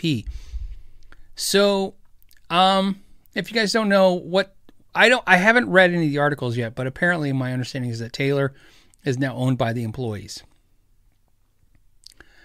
Um, so I would imagine that's a good thing, but I have no reference. I mean, that's just literally a reactionary thing. I heard the other day. I, I mean, it was in you know in the last day or so. I can't remember. Somebody mentioned that that's what's going on, but I have no understanding of why it happened or what. Uh, that was something I was going to look into, but I was dealing with some other stuff at the time. Uh, so how I feel about it is it sounds on the front a good thing, but I don't know much about how that works. I've never worked for a company where they all you know, that happened. So I don't know. But interesting thing to talk about. Excuse me. Okay, Austin says when setting up a guitar with compound neck radius 10 to 14, for example, what radius gauge do you use to adjust string height? So uh, this comes up quite often, and again, I've said this before. There's a couple ways to do this. Everybody has a different way. The way I do it is is uh, I radius to the flattest. So if it's 10 to 14, I, I will radius to uh, 14. I've seen people radius it to 12. I've seen radius it to 10. I will do it to the 14. Usually, because that's not too extreme what you're talking about. If it's nine and a half to 16, that's crazy, or nine and a half to 12, maybe a little bit, maybe that's a little bit more extreme. But 10 to 14, I can't even feel 10 to 14. Like I can't feel like if you give me a guitar it's 10, that's basically nine and a half. And you give me a guitar that's 14, I can kind of feel that's it's really flat on 14 for the most part. Um, but that's generally what I'll do. I try to what I always try to do is try to get the strings the flattest, right? To feel feel the best way when chording and stuff. And then depict on the guitar. The great thing about compound radius, a lot of the guitars that are compound radius are better guitars, better built guitars. So you don't have to worry about all the issues you have to worry about when you have a guitar that's just hard to get the action low. Alex says, "Will changing pickups on my 2020 Epiphone Les Paul custom to Gibson 40, 490R and 498T or Fluence Moderns change the voice significantly through Katana 100 or will be a difference not worth it?" Okay, so this is a question we answered last week, which is should you upgrade to better, more expensive pickups if you have a digital modeling amp? I know the Katana is supposed to be solid state. You understand what I mean by that. I think the answer is yes. You will notice a little bit difference. Sometimes, now, this is why I say more so than last week. Last week, it was specific, the question was specific to digital modeling amps. Technology like the Spark, technology like what Line 6 makes, you know, digital modeling to some degree. The pickup change will be not extreme, but I think it'll be there and I think you'll notice it. And uh, it, it's good. But the Katana specifically is more of a solid state amp than it is a digital amp, and I think it's even more noticeable because again, the signal that's going into the amp is going to be different. So let me put it this way: better, the better way for me to answer this question is would I do that? Would I stick a set of uh, 59R, 50 and 50, 40? Sorry, would I uh, stick a set of Gibson 490Rs, 498Ts in an Epiphone? Yeah, I would do that. Uh, uh, Fluence Moderns, that's up to you. You know what I mean? To me, that's a different guitar now. But yeah, either way, would I do that? Yeah, I'd upgrade. I think that's the best thing about Epiphones. You either buy the ones that are upgraded with pickups in them already, or you get one and upgrade the pickups. Uh, Constance did do a super chat for no reason, uh, other than to say thank you. I appreciate that. Gil Lamb says, Hey Phil, I just received one Behringer pedal out of the 11 that I ordered. Can't wait for the rest to arrive. So, I, man, did I drop the ball on that last week. Last week, I physically said it. I had to go back and listen to the broadcast last week to make sure I said what I thought I said and saw what I thought I saw. So, during last week's show, I said, Hey, I'll order six I think I said five, but I ended up ordering six. Six Behringer pedals, and then do a pedal board comparison against my pedal board and then I said, oh, well, maybe I should do that before I. I said this last week. I go, maybe I should do that before I, you know what I mean, order them now. And I go, no, I'll order them after the show. So after the show ends, I literally don't even index the show. I go right to Sweetwater and order them, and they were all out of stock. All Behringer pedals are out of stock. And yes, I went back in the show, and if you look in the show, they were in stock when I was talking. So yes, you guys bought all the Behringer pedals. Good. but the Bar- uh, the uh, Sweetwater rep reached out to me and said, "Yeah, they're out of stock, but he'll, you know, he'll let me know as soon as they're in." So when I get them, I'll do the video. But yes, so my understanding is that it sold out. the power of the internet. So there you go. Joe says, what does Joe say? Says, Phil, I want to upgrade the tuners on my road worn strat. Any suggestions for vintage style tuners? That have the distress luck from the factory. Um, I bought some. I bought some distress tuners from StewMac. I believe that's what's on the uh, Beercaster was distress tuners that I bought from StewMac. I bought a distress bridge and I think tuners from Guitar Fetish. I know for a fact a bridge. I think I might have bought tuners there.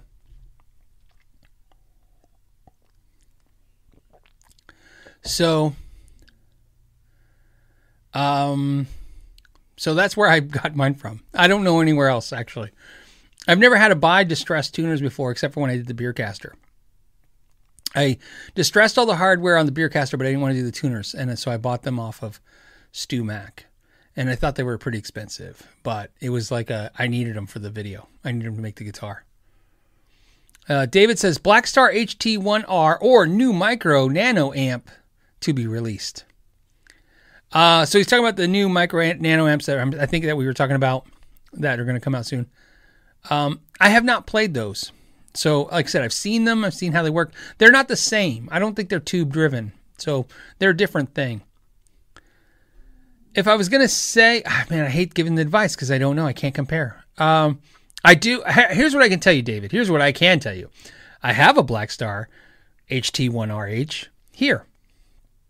Uh, some of you guys in the other video the other day was seeing it in the background because it was in the video in the background the day. That's one of the amps I requested from Blackstar, and now I have that video coming.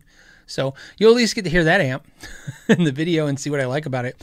I'm really curious about this because um, I have reviewed the Blackstar 1 watt amp before, the old one, years ago on the channel. And so this is the new one with the new features. And I'm really curious to see if I like it as much as I like the old one or if I like it better because the new features.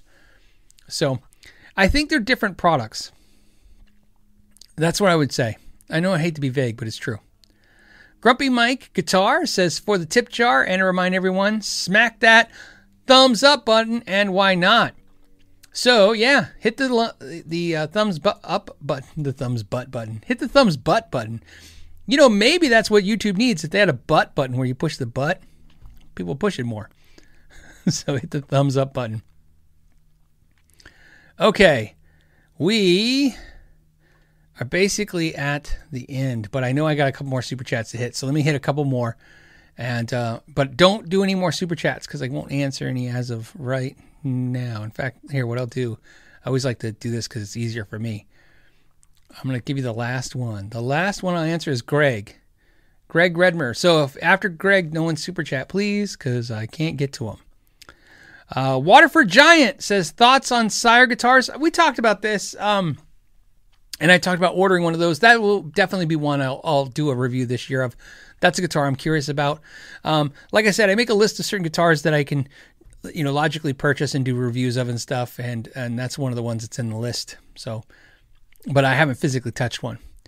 Aaron Short Music. Hey Aaron, how's it going, buddy? If you guys know, we talked about Aaron's channel the other the other week. So says considering an Ultra HS Strat, have you tried the pickups? I have. So I've I've played a bunch of the Ultra HSS Strats. I'm not a fan of the noiseless Fender pickups. My friends have the Ultra Strats. They love their Ultra Strats. I, I have no problem with the pickups. I'm just not in love with those pickups. Uh, would I play an Ultra Strat? Sure, of course. it plays great. It looks great. It's a fantastic guitar. Um, but I I have nice Strats and I like them now. I'm not going to pay two grand for a Strat that I don't absolutely love right now because I don't I don't need one. Uh, but that's the only holdback is the pickups. I love everything about actually back up, Aaron. This is easier. I love everything about the Ultra Strat. I just like the pickups. So with that in mind, the good news is you can get it, and if you love the pickups, you're good. And if you don't like the pickups like me or don't love them, just put a new pick guard in there with the new pickups. In fact, like I said, you just order a new assembly, throw the whole thing in there, take the old ones out, put them aside. Uh, I believe one of my friends that has Ultra Strat likes his pickups, but he's putting the 69 set Fender set. I forgot what he decided, but he's putting a more vintage set in there. And it could just be me with with noiseless pickups. I'm not a big noiseless single coil fan. I, I use them. I like them. I don't love them. There's just something about a single coil, a true single coil pickup that just has a magical tone to me. Um, Marcelo says, Greetings from Chile. Greetings. Says, I have a 92 Epiphone Strat copy that came with a Floyd Rose, never stayed in tune. Poster 71 millimeters versus standard 74. Suggestion to make it playable. Uh, love the neck and the color. This is uh this is uh, so what he's talking about is the old that, that was was like I thought this yeah he said 92 so yeah I remember from the 90s Epiphone for a while made strats with Epiphone like hockey stick um, uh, headstocks, and it's got a Floyd Rose, uh, and it won't stay in tune. I would block the trem.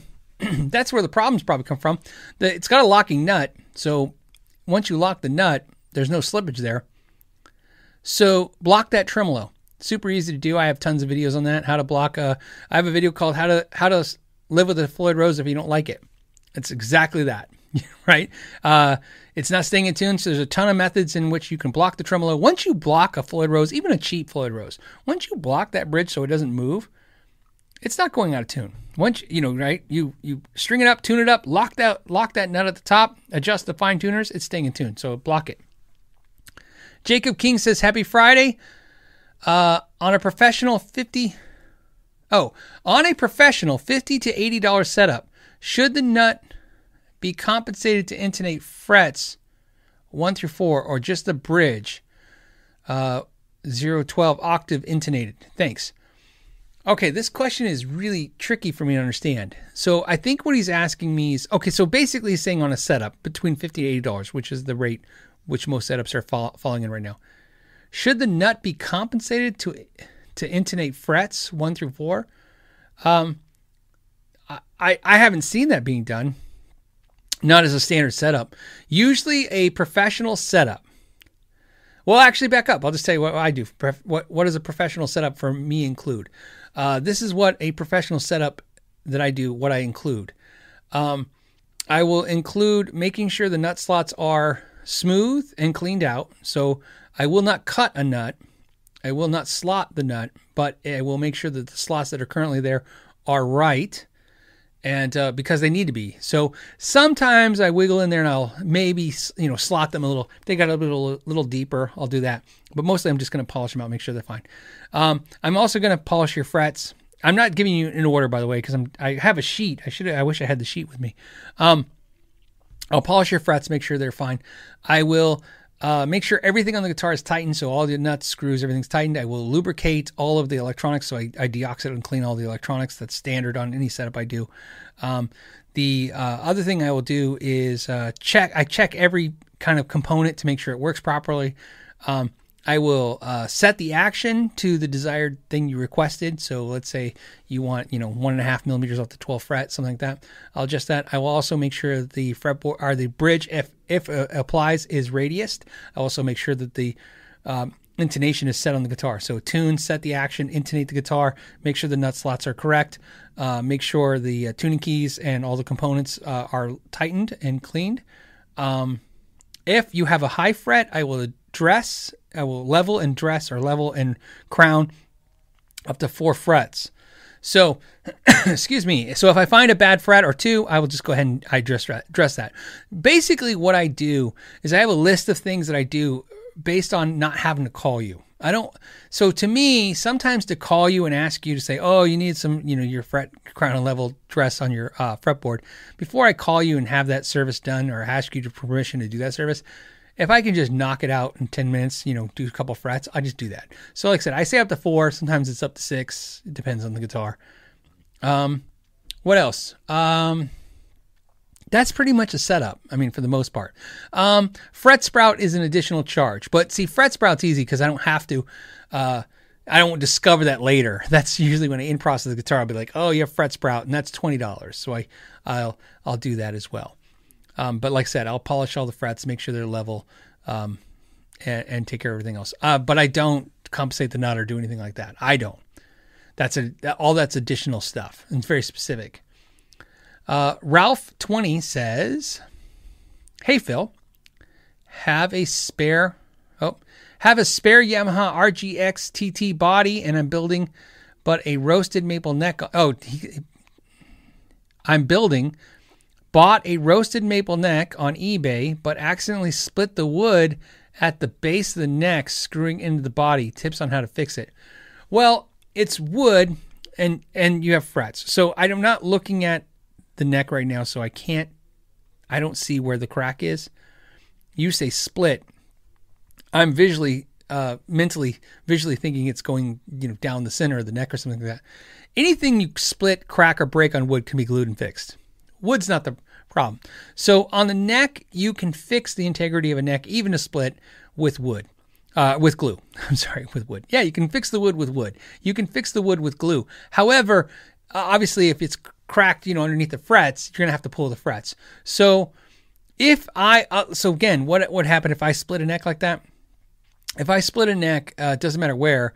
Uh, it depends. I have two outcome or two choices. What I can do. I can, uh, if it's underneath and it's not involving the frets, and I think I can get in there and glue it all and fix it, uh, I would do that. Okay. Um, and then sometimes you can get a little tricky with the way you pin stuff, but let's just talk about gluing it. If for some reason it was cut down the center or somewhere where it's affecting the frets, I would actually pull the frets, then I would glue it, sand everything down, and then refret it. I know that sounds like a lot of work because it is, but but here's what I will tell you: do it right because there's no other way to do it in that situation. If you half-ass it, it will be it will be bad. Okay. Um excuse me. Says, Hi Phil, looking at a new Gibson Les Paul Standard with P90s, wondering if it's worth the extra money compared to cheaper Gibsons with P90s like the Les Paul Specials. Les Paul Studios, uh, love what you do. Um, this question is really about the idea of should you buy. Well, here's the thing you're asking, in my opinion, you're asking the wrong question. Your question is look, I want P90s, I want a Les Paul, should I buy a nice one? That that's that's not really the question. The question is, um, it's just don't exclude the P90, and the question becomes more easy to understand. Should you buy a, you know, a traditional? Should you be a standard? Or should you buy a special or a studio Les Paul? You make that decision first. That's the quality of guitar you want. And then decide, you know, the P90 second. The reason why is because this is sometimes a thing that we do. I call it side salad. You, you, you want a Les Paul with P90s because it's not going to be a primary guitar. A lot of us just want a guitar with P90s. So you're like, okay, I'll buy an inexpensive one. I had a Les Paul with P90s. I found I didn't play it very often, but I liked having a guitar with P90s. I eventually sold the guitar, and now I have an SG. I think it's behind me. Yeah, it's right there. I have an SG. I'm pointing behind me somewhere. I have an SG with P90s because I decided I would play the SG more. I didn't want a guitar that I wouldn't play, and I figured out for some reason, I don't know why, I would play the SG with P90s, but not the Les Paul with P90s as much. So I would just figure out what Les Paul you want, and then get the one you want with, and then get P90s, or get something else with P90s just to get it out of your system. John Anderson said, "Cheers." Uh, what is Charvel DK24 HSS, so humbucker single single with Floyd Rose, cover my needs for both traditional Strat sounds and shreddy super Strat sounds. Of course, yeah, yeah, you have everything you need. Look, the Strat's mostly about mostly about the neck and, and middle and neck blended position. That's mostly what a Strat's for.